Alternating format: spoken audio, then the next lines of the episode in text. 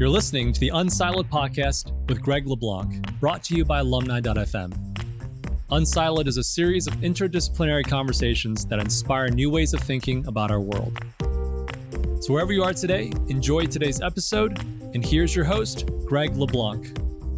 Welcome to Unsiloed. This is Greg LeBlanc, and I'm here with Loran Nordgren, who is a professor of management at the Kellogg School of Management, Northwestern University.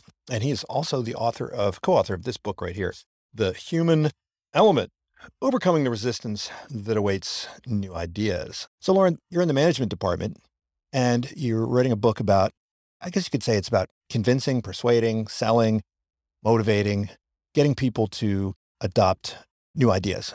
And you know, what I found interesting about this is that we typically think about selling, marketing, persuading. It's really you know, usually in the context of getting people to buy a product, buy some new product. But you're you're talking about getting people to buy into new ideas, and this I can think of it as sort of marketing internally in a way. Although a lot of what you're talking about is also related to getting people to adopt a new way of doing things as customers. And you set up this dichotomy between fuel and friction. we'll have to dig into this. But you, you kind of argue that most motivational and persuasive techniques that people are exposed to in business school and elsewhere really dig into this whole idea of fuel, right? If you just make a persuasive case, you provide all the reasons why you ought to do something, all the reasons why you want to adapt something, that, you know, the logic of that argument and the power of that argument ought to ultimately prevail. And you point out that there's a countervailing force you call friction, which is has to be addressed. And it's actually a lot stronger than most people give it credit for. And the whole book is really about articulating the sources of these frictions and, and how you can kind of overcome them. So, first of all, did you come at this primarily from the angle of innovation and thinking about how organizations need to innovate? Or did you come at it more from like the, uh, I don't know, organizational behavior side of things? How did you get into this topic, which covers so many different disciplines, really? Yeah. Well, I am interested in change. And in particular, I'm interested in why is it that we often see good ideas get rejected? Why do we see better paths never materialize? But for me, this is very broadly construed. So as you point out, it, different people kind of bring their own assumptions around the focus. And, and so this marketing and sales is a place where we are trying to pitch new ideas. But in organizations, we're trying to maybe bring create new change initiatives. These ideas, I apply them as much to social innovation and change. But really, for me, I'm happy to put this concept into almost any context that is really thinking about bringing new ideas to life, whether that be business, whether that be social, really any of those contexts. Right. And so, you know, a lot of management folks and strategy folks talk about this explore versus exploit trade off. And, you know, when the world is kind of moving relatively slowly, then you know there's a premium on execution and efficiency and rinse, wash, repeat. And the moments when you have to actually disrupt that equilibrium are relatively few and far between. But in today's world, you're almost continually engaged in some kind of change management. I remember one person I had speak in my class said that all management is now change management. Is that why we're devoting so much more attention to to this? I mean, persuasion and has always been important, but is persuasion around new things different in some qualitative way from just persuasion around whatever negotiations, kind of getting what you want and so forth? Well, yeah, I think in this moment in time in particular, you are seeing both a lot of change, but also a lot of opportunity for change. And some individuals, some leaders, some organizations will have the capacity to grasp it and, and others will not. And perhaps for that reason, you were saying uh, such an emphasis or there's such an appetite to think about this process. In, I think what focuses people's attention on it is that so often they can identify a tangible path, but it feels like the things that hold them back from achieving it this better way often have little to do with the thing itself but it's the tradition it's the mindset it's these and which is why the book is called the human element. It's these kind of human factors that often kind of get in the way of achieving this even if it is an unquestionably better thing. So you, you mentioned at the beginning of the book you talk about the default to fuel. Where does that come from? I mean if in fact kind of inertia and resistance to change is, is human and uh, pervasive why are we so oblivious to it, right? Why is it that we default to the thing which is perhaps least effective, or at least, you know, why do we overestimate the efficacy of our fuel based arguments and fuel based initiatives? Yeah. So let me talk a little bit about this kind of first, this concept of thinking in fuel, fuel based mindset, and then get into, I think there's a couple of reasons why. So the book opens with this experiment that I've been doing for a little while that I think really nicely captures this idea. So I ask people, my co-author and I, David, probably posed this question to thousands of people at this point, but we tell them about a little bit about the performance elements of a bullet. And in particular, we show them a rifle cartridge and we talk about how this technologically simple device, it breaks the sound barrier. You know, it travels at something like 1,300 feet per second. It can travel nearly two miles. And over three, four, 500 yards, a bullet like that can strike a very small target with pinpoint accuracy. A pretty incredible thing. And a question, a very simple question we pose to a lot of people is well, what is it that enables a bullet to do that? And when you pose that question to people, you will find that there is a default, a reflexive answer, and the answer they give is gunpowder. And the reason they say gunpowder is because when a bullet ignites, when gunpowder ignites, that gunpowder expands. It creates a gas that expands, creating tremendous pressure inside the barrel of a, of a gun or a rifle. And the only way for that pressure to be relieved is to push the bullet out the end. Gunpowder isn't the wrong answer to that question, but of course, it's a deeply, woefully incomplete answer. And it's an incomplete answer because anytime an object takes flight, be it a plane, be it a bullet, whatever it is, we can think of two opposing forces. There are the forces that fuel this thing, that propel it forward. In the case of a plane, it's an engine. In the case of a bullet, it is gunpowder. But there are also forces that get in the way. There are forces that oppose that progress. Namely, these are things like gravity and wind resistance. And for a bullet, the big one is wind resistance or drag. And that's because the faster something moves, the more drag it encounters. And I assume every listener can think of that childhood moment of putting their arm out the window on the highway. That feeling, that's drag. And what's interesting about drag, the more speed you give to something, the greater the drag. So if we add more gunpowder, we are simply creating more resistance. So, yes, gunpowder explains that initial velocity, but the reason an equally good answer and an equally essential part of that equation is that the reason a bullet is able to fly so far, so true, is that it has been optimized to reduce those frictions. Like every element of its design, anyone who's got experience with these things will know what a drag coefficient is on a bullet. This is all designed to work against wind resistance or drag. And it's a very nice analogy for what we see in the kind of business challenges, whether it's sales, whether it's internal change, people tend to operate on this idea that the way you get people to embrace new ideas is by elevating the attraction or the appeal. This would be like adding more gunpowder. It's like adding more gunpowder. So, how do we get people? Why aren't they buying our product? Well, maybe we need to refine the label, and that elevates punch, that elevates fuel maybe we need to refine our pitch. Maybe we need to have a better showroom experience. Maybe we need to add new features. Like we have this reflexive idea that the way you get someone to say yes is to elevate appeal, magnetism, attraction. And we intuitively think that if people are rejecting our offering, it's because that fuel is insufficient. And we refer to that reflex as thinking in fuel or a fuel based mindset. And again, fuel is very important. We have departments and companies you know, the marketing department, the HR department, a lot of those things in, in their own ways are devoted to creating fuel.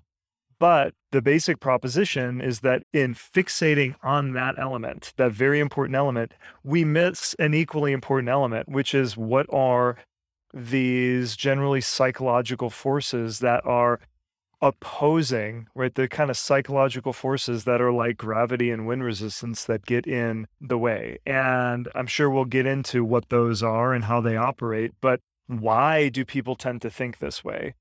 There are a couple reasons. And the first is it's one of the the classic findings of psychology, which is my background, and it is often called the fundamental attribution error. All that that means is that we tend to explain action and behavior in terms of internal forces like motivation and intent. So I think the angry driver is an easy one, as an easy example. So you imagine you're on the highway and a driver cuts you off, driving rudely, recklessly, etc. Think about what your automatic attribution as explanation. You know, you probably think, oh, that driver is a jerk or whatever your term would be for that moment.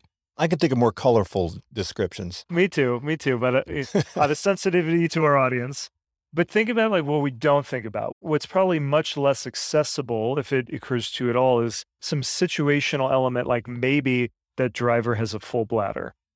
Now, this habit of explaining things in terms of intent and motivation that perfectly maps onto a fuel based mindset, right? So, why aren't people buying our product? Well, excitement must be insufficient. Why don't young people vote? Oh, because of political apathy. We naturally interpret behavior or the lack of behavior in terms of motivation, intent. And if that's the attribution we form, well, how do you solve that problem? We well, fuel does that job. Oh, so people aren't buying our new product because of a lack of excitement. Well, what do we do? We better elevate excitement, elevate magnetism, and fuel does that job. So this attribution style, I think, is a very big reason for us having a fuel-based mindset. I think another a second reason is that we tend to focus on the action, the innovation, and not the audience. Right. So if your product is struggling, all our fixation is naturally on the thing itself and how do we make this thing better. Most of the frictions that we'll explore are less about the thing and more about the audience or more about the rich context. And that's an important thing to understand, but it's also a harder thing to understand because it tends to require perspective taking. It tends to require empathy in the sense of maybe not sympathy, but really understanding.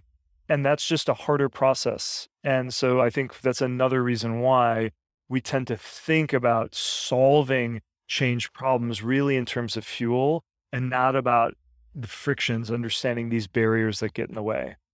Now, to be clear, when you talk about fuel, it's not just simply about stimulating desire or making the case for why you ought to do something right. There's also aversive fuel, creating fear or creating uh, threat or you know awareness of of loss. Those kind of negative affect motivators can also be a form of of fuel, right? So, if, for instance, you mentioned this case where you say only three rooms left on Expedia, that's also a type of fuel. Or FOMO, FOMO is is a fuel. It's a really important point. So we tend to think about fuel as these positive things, but the job of fuel is to simply ignite or incite our desire for change. And we often do that by dangling shiny things in front of people. So carrots, but we also use sticks. And so that kind of, yeah, the the telling people this is a limited opportunity. There's only one left. That is inciting desire for change. It's not making it necessarily more fun, more pleasant, more intrinsically interesting, but really anything that propels whether that's a push or a pull, we would consider fuel.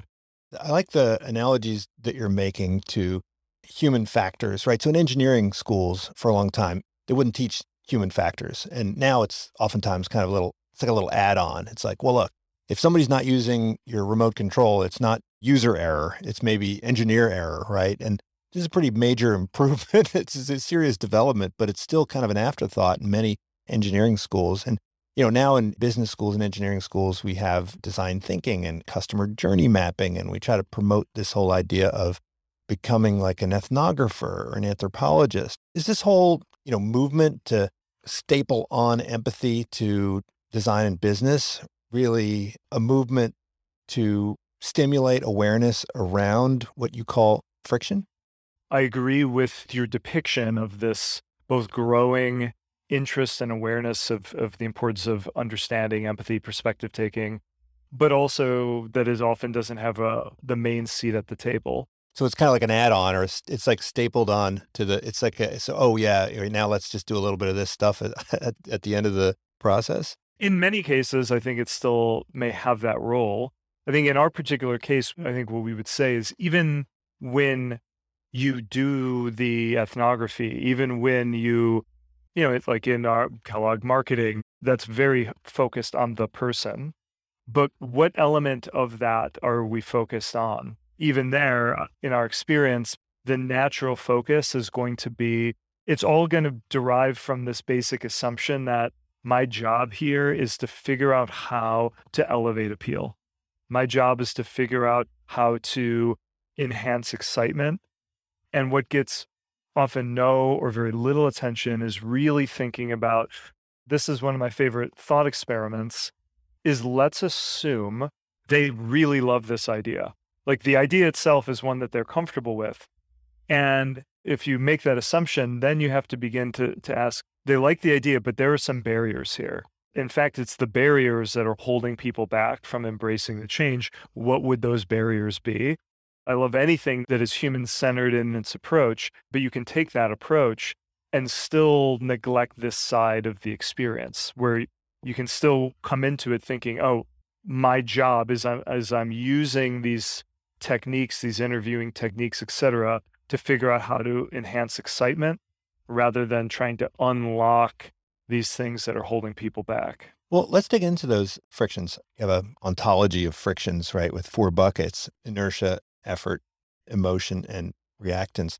And, you know, I think you start with inertia probably for good reason, because we do see this status quo bias at the Haas school where I teach. The first defining principle is is question the status quo.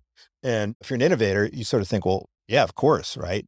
Of course, isn't that what everybody wants to do? Being bold and, and pursuing the new. But innovators systematically, as a matter of course, underestimate the power of status quo bias. So where does this come from psychologically? I guess you could understand evolutionarily, like, you know, bird in the hand is better than two in the bush. You know, once you stumble on something that seems to work, you, you know, you just kind of rinse, wash, repeat. But is is it deeper than that? Like, why is it so difficult to dislodge this status quo bias that people have? First, I would just reinforce that essential point, which is it tends to be so much more robust than people realize. It tends to operate, it affect us, I think, in ways that people don't perceive because this, what we would call inertia, status quo bias, etc. you know, it's not just about do I accept or reject the new idea? Because even if you get people to accept that a change needs to occur, even what we will consider is what's on the table, like what are the possible paths that are even in the consideration set? Generally, those are deeply shaped by our familiarity with them. It's not just constraining, are we open to change? Even if we take that step into change, perfect example of this is that you'll know too, our group, as it occasionally does, our, my department was thinking about ways like what should our PhD training look like? People have their very different ideas about that. And if you really explore where their idea comes from, it is invariably because it's how they were trained. Like pretty much the model of PhD training that everyone endorses is their own experience. Yeah, we took a long time for us to overhaul econometrics and add in kind of data science elements. It took a really long time and and it was primarily just because it was a little bit unfamiliar to most of the faculty members. A light example of this, I'll ask often students, what's the music that you grew up with? You know, so for me, I'm 43, so this would be like Nirvana would probably sit front and center, that like 90s grunge music. That was the kind of music of my generation.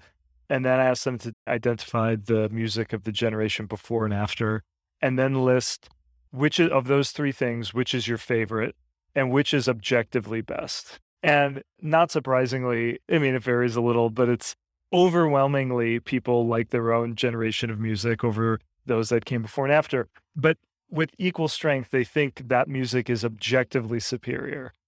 And it's so much of this, like so much of our preferences are simply just shaped through familiarity. In the last Super Bowl, I had a lot of friends who were saying, like, finally, they've got good music during halftime. And I was like, no, it's just that finally you're old. You know? Right. like, It's a perfect example. because they play old people music in the Super Bowl, right? It's perfect example. They were playing 90 primarily 90s hip hop. And so people who grew up with that music love that music because it's what they know.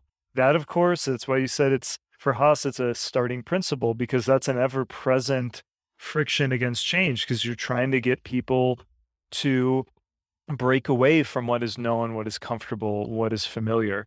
And our general way we do that is just urgency, excitement, appeal. I mean, I think why I don't know that I can do much better than the kind of evolutionary arguments that you've put forward. And the way I kind of naturally think about that is to, you know, imagine you're on a deserted island and you see two kinds of fruit trees, and one is banana trees, like a little different than the store, but clearly banana, and then something else exotic, orange, spiky, green flesh with an unfamiliar smell. Which of those are you going to try if they were both in full abundance? I mean, the answer for most people is pretty clear, right? You're going to go with what you know. And evolutionary arguments are can be compelling in some ways and dissatisfying in others, but it does resonate with me this notion that familiarity signals survival with previous encounters and shifts our preference in that direction. So, whether that's ultimately a satisfying explanation or not, I think what is undeniable is how powerful it is in shaping what we do. I, I think it's such a fun example is I like to get people's attentions by pointing out that Americans are socialists and Europeans are capitalists as it pertains to football, American and European Right. football, right? Because the NFL is like a Scandinavian's dream. The lowest performers get the most resources. Everything is focused on creating a level playing field. There's profit sharing. The LA and New York teams have the same budget as the team from Green Bay. And it could not be more different than the landscape in European football. Real Madrid, Manchester United, Chelsea, they oftentimes those teams will have one player that makes more than the lower level squad in total. And of course, all of this is a bit funny because the political preferences and landscape are the mirror opposite. And if you ask people, if you were to ask Americans, hey, do you want that? Do you want a league that looks more like European football? The vast majority would say no, and vice versa. And why is that? Well, it's not so much because we're defending the system because it's a better system. We're defending the system because it's the system that we know. And it just kind of roots us in that. I think baseball, you have a, a organization that is rooted in tradition. That's a real deep kind of inertia because now I'm not an expert here, but I follow baseball and I get the sense that it doesn't have the momentum and prominence that it may have once had. But ideas to change the game, that's a very difficult proposition for baseball because it is so rooted in this legacy. And I think what's a really interesting thing to think about is what are the kind of intuitive ways we try and break down problems like that? And are there some better ways for seeing products, organizations evolve into a better form? Well, you also liken homophily to a type of status quo bias where we like the familiar faces. We like the folks that we can identify with. And, and you talk about uh, networking. At my school, we have these big networking events bringing together all the alums from the entire, you know, last 30 years. They all come together. And what do they do? They hang out with their classmates, right? They, they don't go and talk to the folks, you know, even like two years ahead of them because it's a little intimidating, right? So doing the tried and true, hanging out with the people that you you know. And so you talk about a lot of ways that you can leverage status quo bias, right? Or you can kind of trick people into, I mean, I don't want to use the word trick, but overcome this status quo bias maybe by creating some familiarity. I mean, you referenced the the well-known mere exposure effect, which every time I hear about it, I, I'm still perplexed that, you know, this would work, but it does seem to work, right? Getting people more exposed to something makes it more likely that they're going to accept it. So what are some of the techniques that we can use to kind of overcome status quo bias? Yeah, there are, there are a few to pick up on your last point. I'd say the first is do not underestimate the people's capacity to acclimate. The person that moves from Florida to Minnesota, their first winter is dreadful and they believe they will never adjust to it, but they will.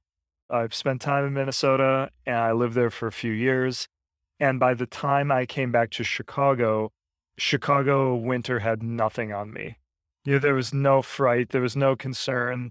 I barely needed a coat because that's how much I had my understanding of what cold is had been shaped by being in a significantly qualitatively colder environment. Like humans acclimate to things, but they need time to acclimate. But they don't they don't seem to be good at they can't predict. I mean, so this is a question of hedonic forecasting, right? So people tend to Yeah. the something looks super, super intimidating ex ante, but then ex post, it's like, okay, well, no big deal. Yeah. So what I'm trying to draw attention to in part is what I would consider a number of just intuitions around creating change that just don't serve us well.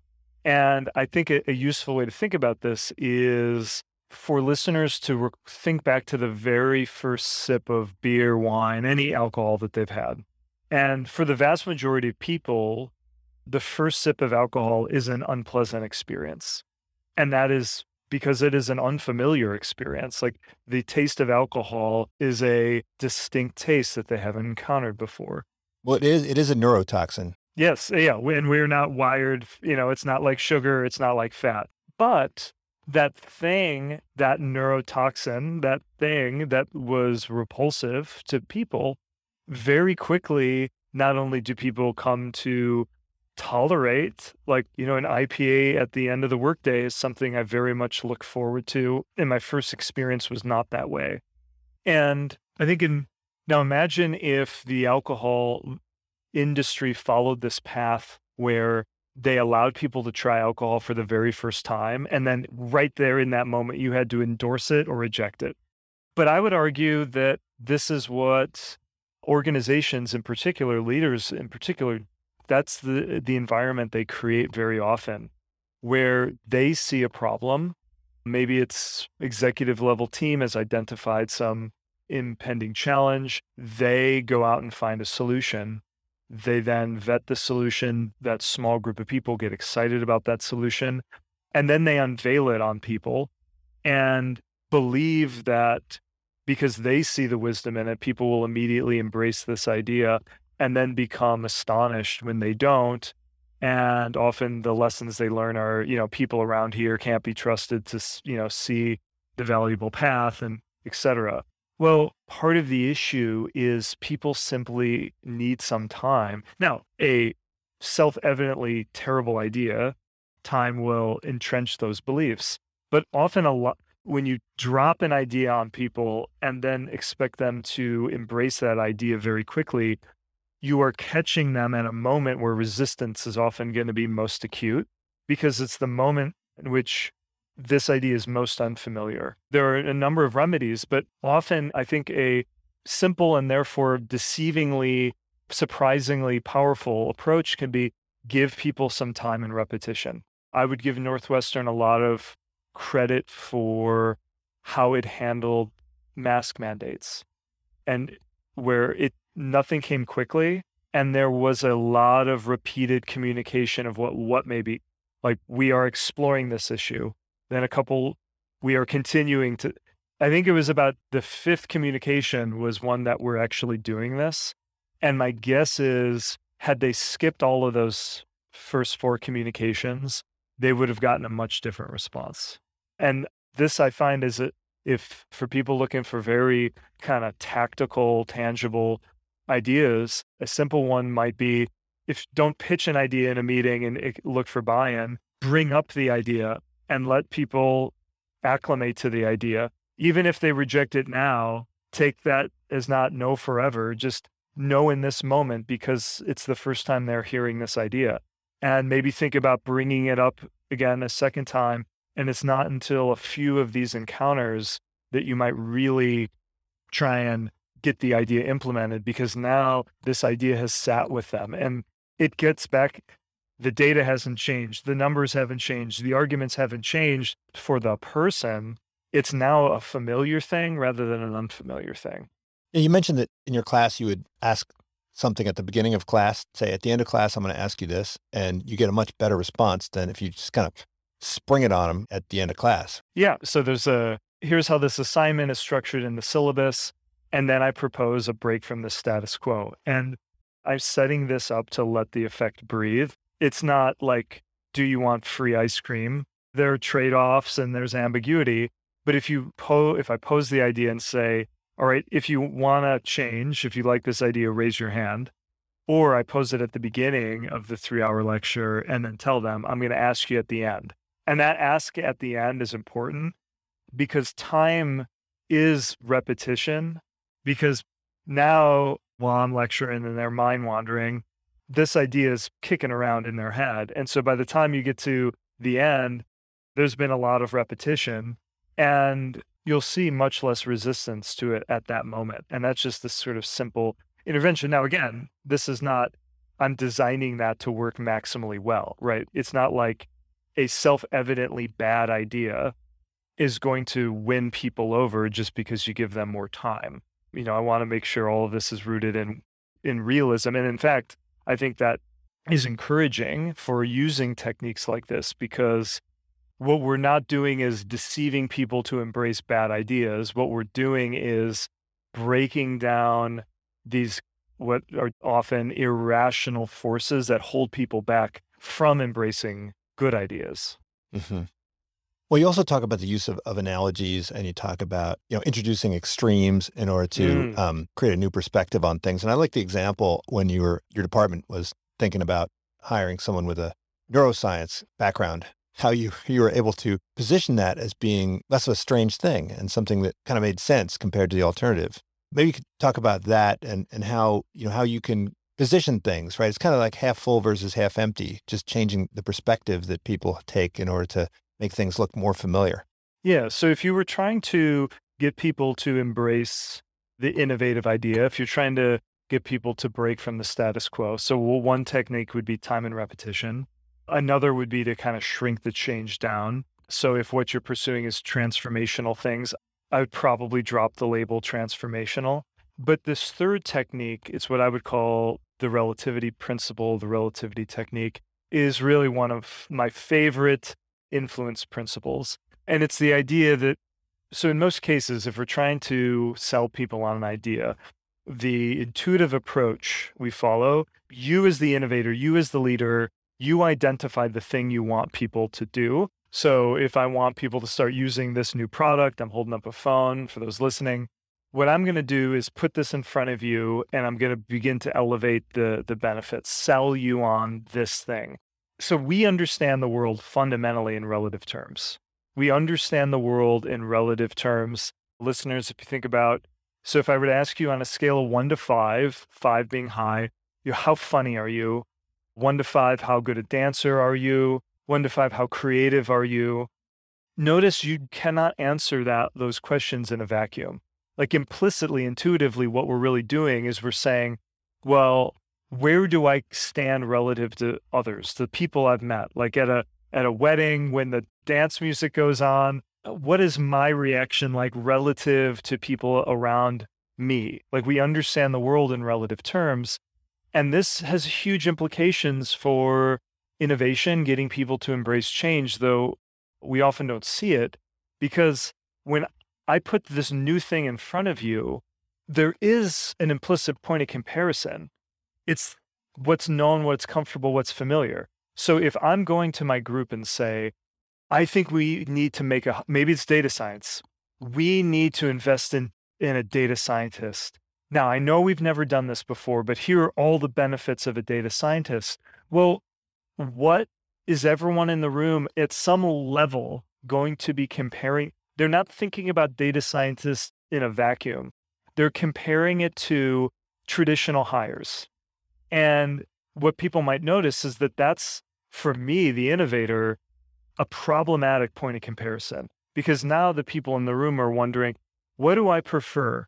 The kinds of hires that are known, that are comfortable, that are familiar, probably a short list of candidates I know personally, Or would I prefer to hire in this new, exciting, but also totally unfamiliar field? That's a friction working against me, quite likely.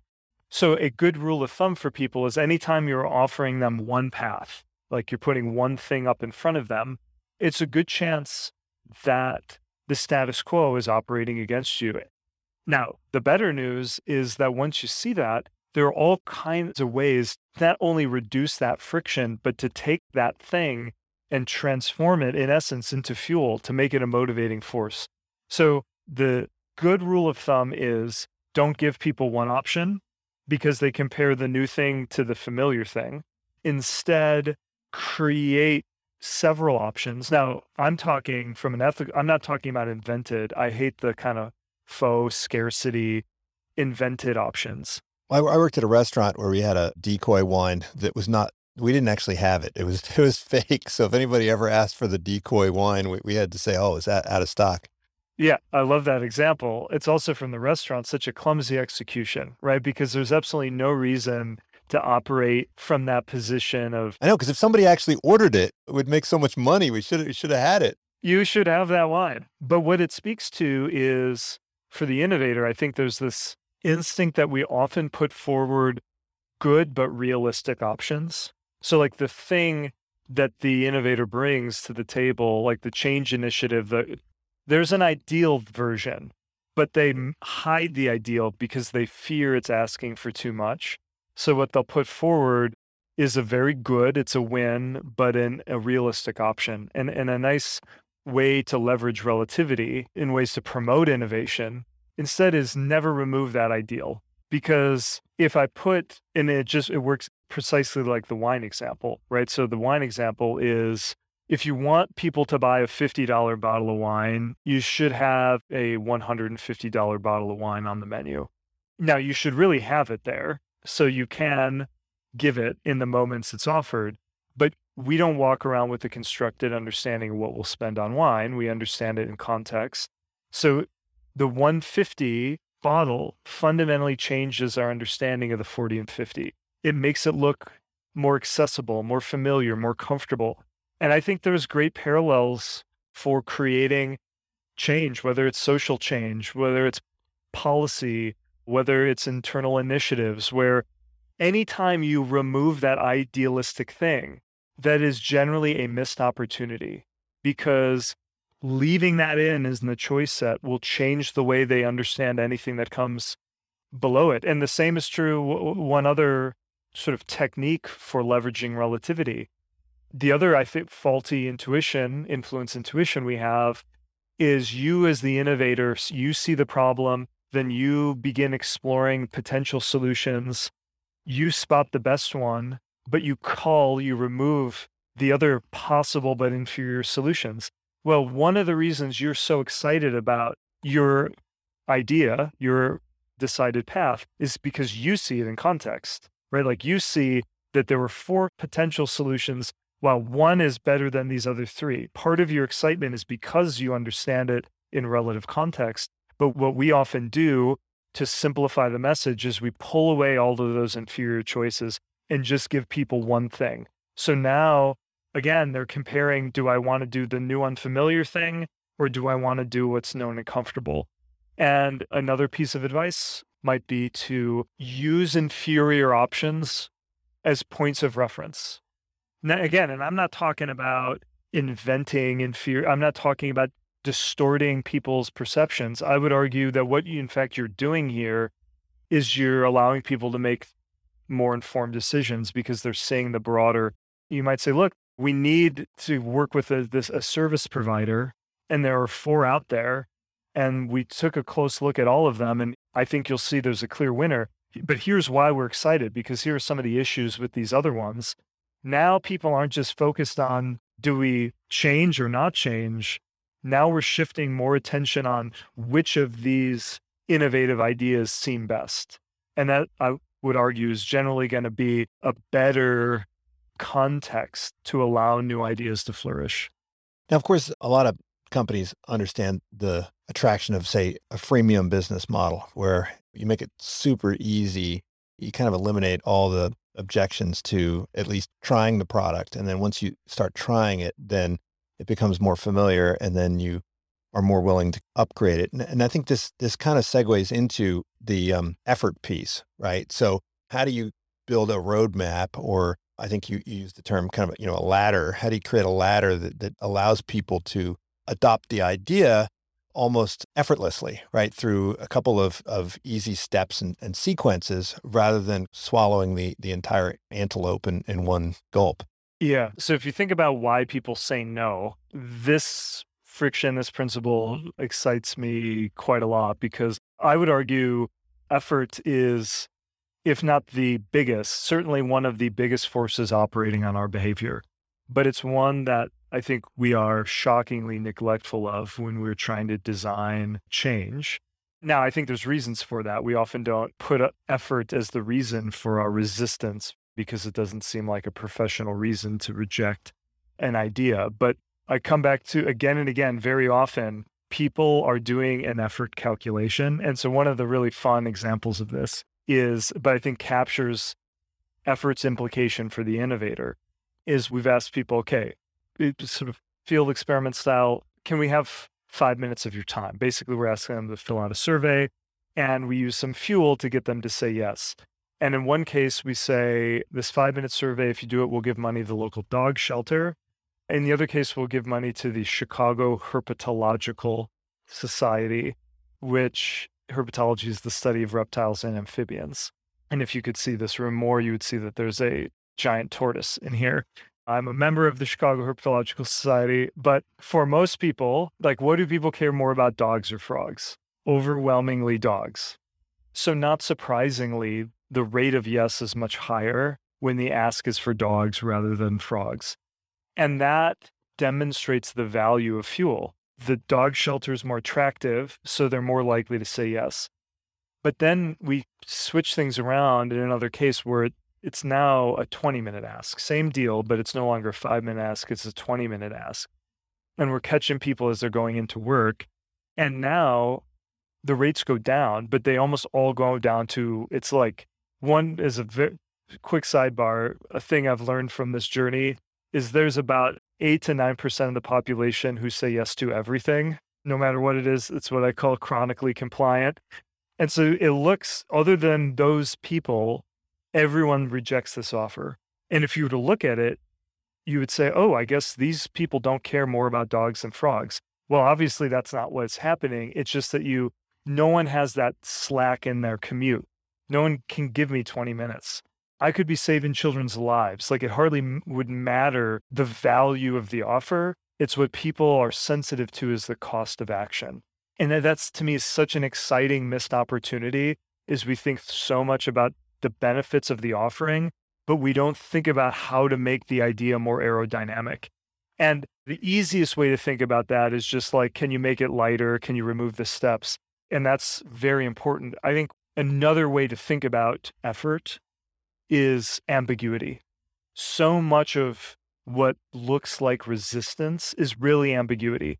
People just like if if you were to say, I hear deans, probably I'm um, sure at Haas too, occasionally, we need more course innovation. Well, how do you do that? Where do I get the form? Who do I talk to? I bet most people at Kellogg, most faculty at Haas don't have that roadmap in their head. And so if they have to do a 30 page report, if you move it to five pages, I bet they would be astonished by how much more innovation they would see. But even beyond just making the form easier, just do people know what the steps are? Because so much of what we allow people to do is figure it out on their own. It's trial and error.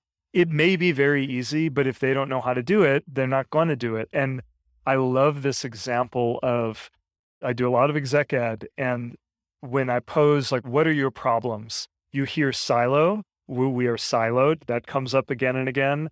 And another is lack of innovation.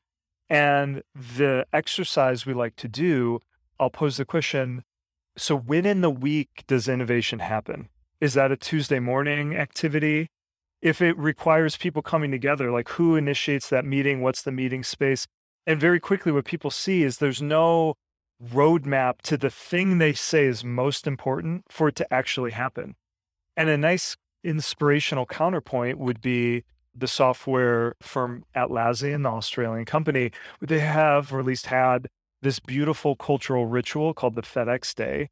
And the idea is if FedEx Day, because you're locked in overnight, you have 24 hours to deliver an idea. But the basic idea is teams are formed and you have one goal, which is to come up with a new idea, and it can't be related to anything you're working on. And the beautiful thing about that is if you are in this business of software creation, I'm sure every one of their competitors holds innovation up as a core value. You would have to. But they don't just hope for it, they don't implore, like, you know, that's all fuel. They create an environment, they create a window of opportunity for the behavior to happen. And I'm guessing there are very few employees who, when executives talk about breaking down silos or innovation or I bet there are very few people who say, well, that's a dumb idea. But what I think is really going on is in the busyness of their day, they often just don't know what it looks like. How should it happen? Who should initiate? And I think there's so much value in creating paths of action. And so many of the things that haven't have been struggling to take flight, I think can often really be achieved if we just make action easier?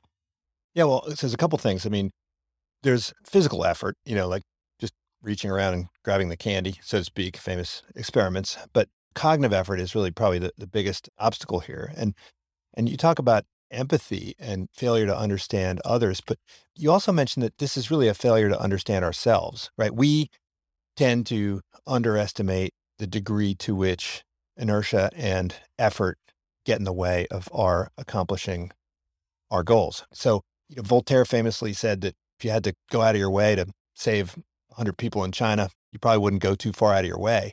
But what's astonishing is that we also don't go too far out of our way to do things that are incredibly beneficial to ourselves. I mean, it's not just simply a failure to understand others and a failure to want to improve a lot of others, but this aversion to effort is so overwhelming and we fail to appreciate it even in ourselves that you know a little bit of metacognition could go a long way in this in this space. Yeah, I had a, a recent example of this. Someone, someone I don't know, just wrote in reacting to the book and, and the way it informed. He and his wife sat down and really talked about. They were thinking about moving, finding a new place to live, and their favorite activity is hiking. And they used to hike all the time, and now they don't hike so much anymore. And what they realized is in the, the first home where they became and were habitual hikers, it's because the hiking trails they could get to from their house. They could step out the door and just go for the run and be on the hiking trail. And then they moved about 15 minutes away. I mean, it's not, yeah. you know, you're maybe doing an hour long hike. It's not huge. It's not huge. And in their minds, what they imagined is, oh, well, we'll just get in the car, drive to the lot, and then do the same things that we've always done. And the moment they made that change, you know, it would be this, it, it just stopped happening. And they even say, what's funny is when we would do it, we immediately remembered how much we enjoyed it and why.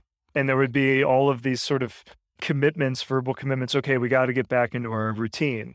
And their insight was for the next home's got to be near the the trailhead because ultimately what that space of because it's not just the five ten minutes you know it's like all of those little steps have such a big impact on what we ultimately do.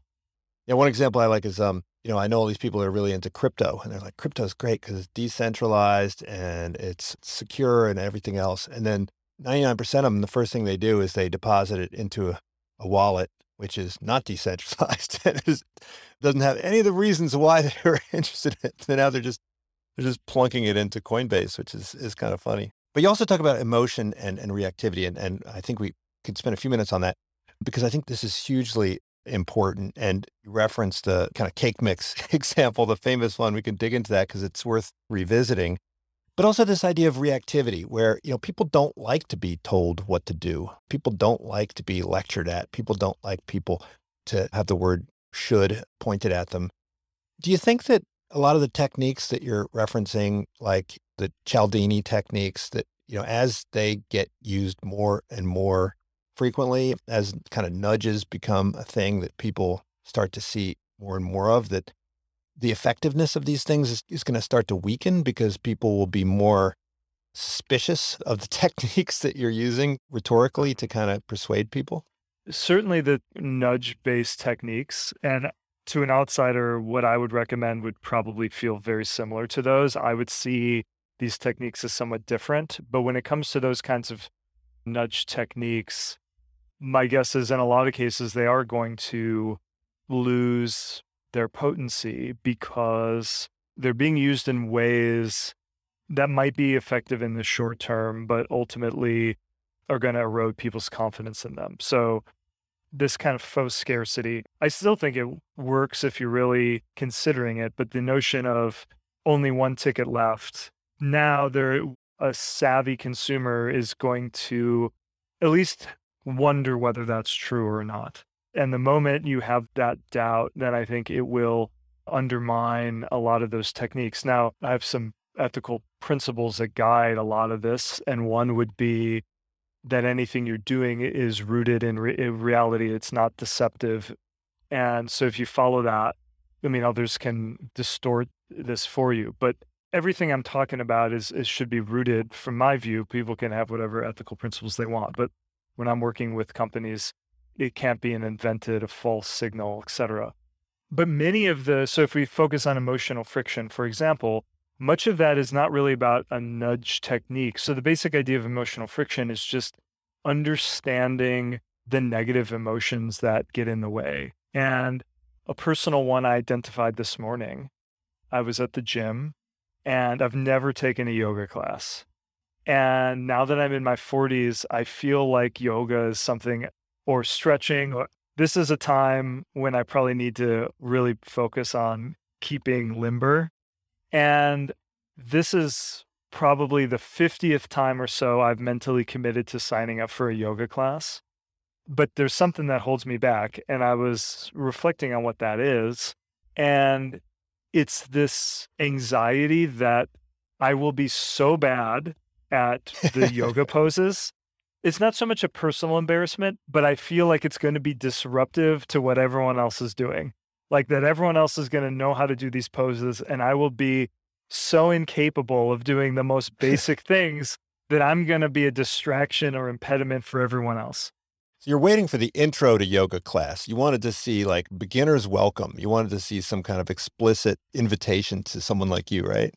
That's right. And you know, when you're thinking about what's holding people back or like how do we create growth around our product, our instinct is to think so much about how do we amplify its appeal?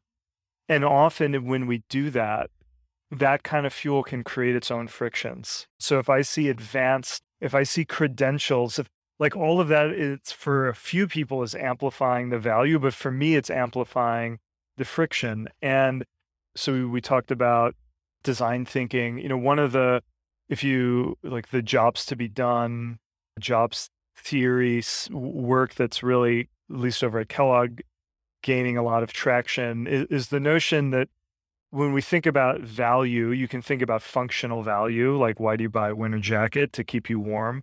But there's also social and emotional value. And how does it make me feel? And what does it signal to other people? One of the ways we're trying to advance this idea is emotional friction is kind of the mirror opposite of that. And so when we're trying to bring new ideas into the world, we might think about even unquestionably great ideas can in all kinds of ways trigger negative emotions, not just around the functionality of the idea itself, but also around its broader social implications.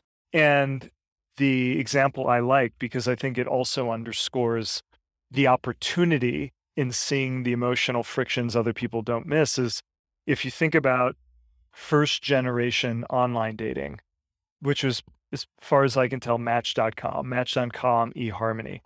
There's a ton of emotional friction in that proposition. And what Match.com wants to do is, of course, grow.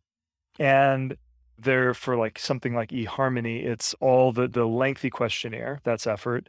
There's also though the crafting of the emails, like all of that stuff. But today, things like Tinder, the, the second wave of online dating platforms, have largely supplanted like match.com as far as i can tell is playing catch up. I'm not an expert in that industry but that's i think an accurate perception. And I had an opportunity to talk to one of these kind of second generation providers and what his insight was is that the problem what they saw the problem with match.com was rejection. Like the reason people wouldn't get on is they anticipated rejection or the reason they exited before they found a successful match is just the you're already sensitive to it and now you find what you think is the perfect person according to their website and you craft this great email and then you're told i don't date republicans or progressives. Often the worst thing is you don't hear anything. And what people would say is they knew both this is a rich database of potential people. Like they believed in the value of online dating but the rejection pushed them off the path and the very clever thing that Tinder thought about, well, how do we how do we remove that feeling of rejection or how do we make it less acute? And the solution was mutual matching. So the way Tinder works is you swipe left or right, but you're only paired with the people that you are signal initial interest in and they signal initial interest in you. Now, of course, that doesn't mean rejection can't come down the road. You can still have a bad date but what you're mostly getting hit with is acceptance. Whereas in these first, what you're mostly getting hit with for a lot of people is rejection. And that to me is speaks to the power of finding the frictions that stand in the way. And my guess is there are a lot of products, there are a lot of services that people, it's like me and yoga, they keep thinking, wow, that would be good for me. But there's the novice anxiety, there's the fear of the uninitiated, there is some well, what will my parents say? There's some fear that holds them back. And if you can unlock that fear, that might do a whole lot more for growth than finding ways to amplify appeal. Well, you should talk to your university president, who I interviewed last year, because he, he was talking about how they really want more kind of lower income applicants to Northwestern at the undergraduate level. And he doesn't think it's because they fail to appreciate the value proposition but rather that they are there are frictions there and they're a little puzzled on you know how to resolve that. Maybe you could you could help them with that. But the last question i want to ask you is we do default to the status quo but isn't it possible that the status quo in some organizations could be one of change? So in the law sometimes we talk about status quo and the status quo could either be you know you're doing something or you're not doing something and if you're not doing something then beginning to do something is is considered a change. But if, you know, if you've always been doing something and then you stop doing it, then that can be considered a change to the status quo. So, you know, are there organizations that create enough forward momentum that slowing down and and not doing stuff be- becomes something perceived as a threat? Is that something that's conceptually possible? Is there a way that we can reorient our thinking so that change is the status quo?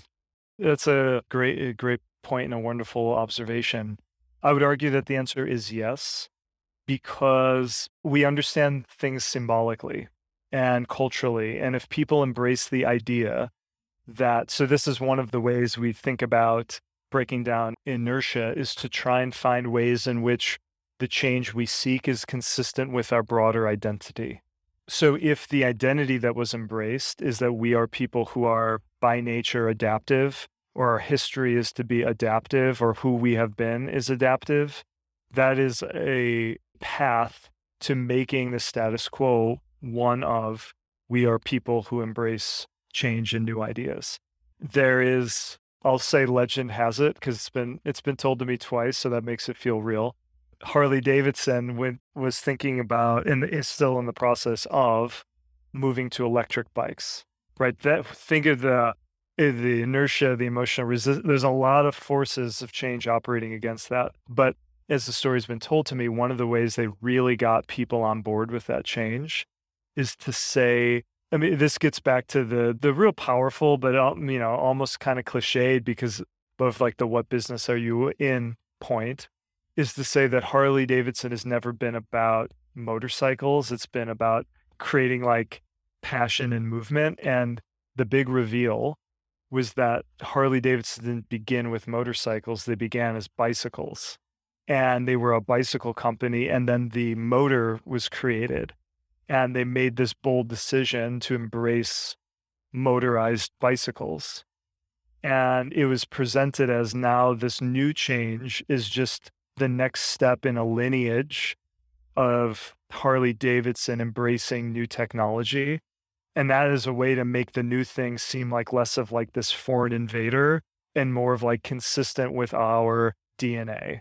Interesting. I, I do some work with the wine companies, and they're all trying to figure out how to convince people to drink from cans and screw tops. And, you know, there's a ton of resistance around that, just like there's some resistance around online education. But uh, Loran, thank you so much for joining me. This is really, we barely even scratched the surface. There's just so much nuggets of, of insight and wealth of, of ideas. I think you could probably take each one of these little suggestions and hyperlink to a, an entirely separate book. So thanks so much for joining me. This has been a real pleasure. If I may make a non financial plug, so if you are looking to explore this whole friction fuel concept beyond the book, if you go to thehumanelement.com, we have some free tools that allow people to diagnose the friction. So thinking about whether it's inertia, effort, emotion, or reactance. So that website, thehumanelement.com, has a number of free tools that allow you to try and start getting comfortable with these ideas. Well, we'll be sure to put a link to that on our website too, and I'll be checking it out myself. Wonderful. All right. Talk again soon. All right. This has been great. Thank you. Thank you for tuning in to the Unsiloed podcast. If you enjoyed today's episode, please give us a five star rating and review. To listen to other episodes, please visit our website at www.unsiloedpodcast.com.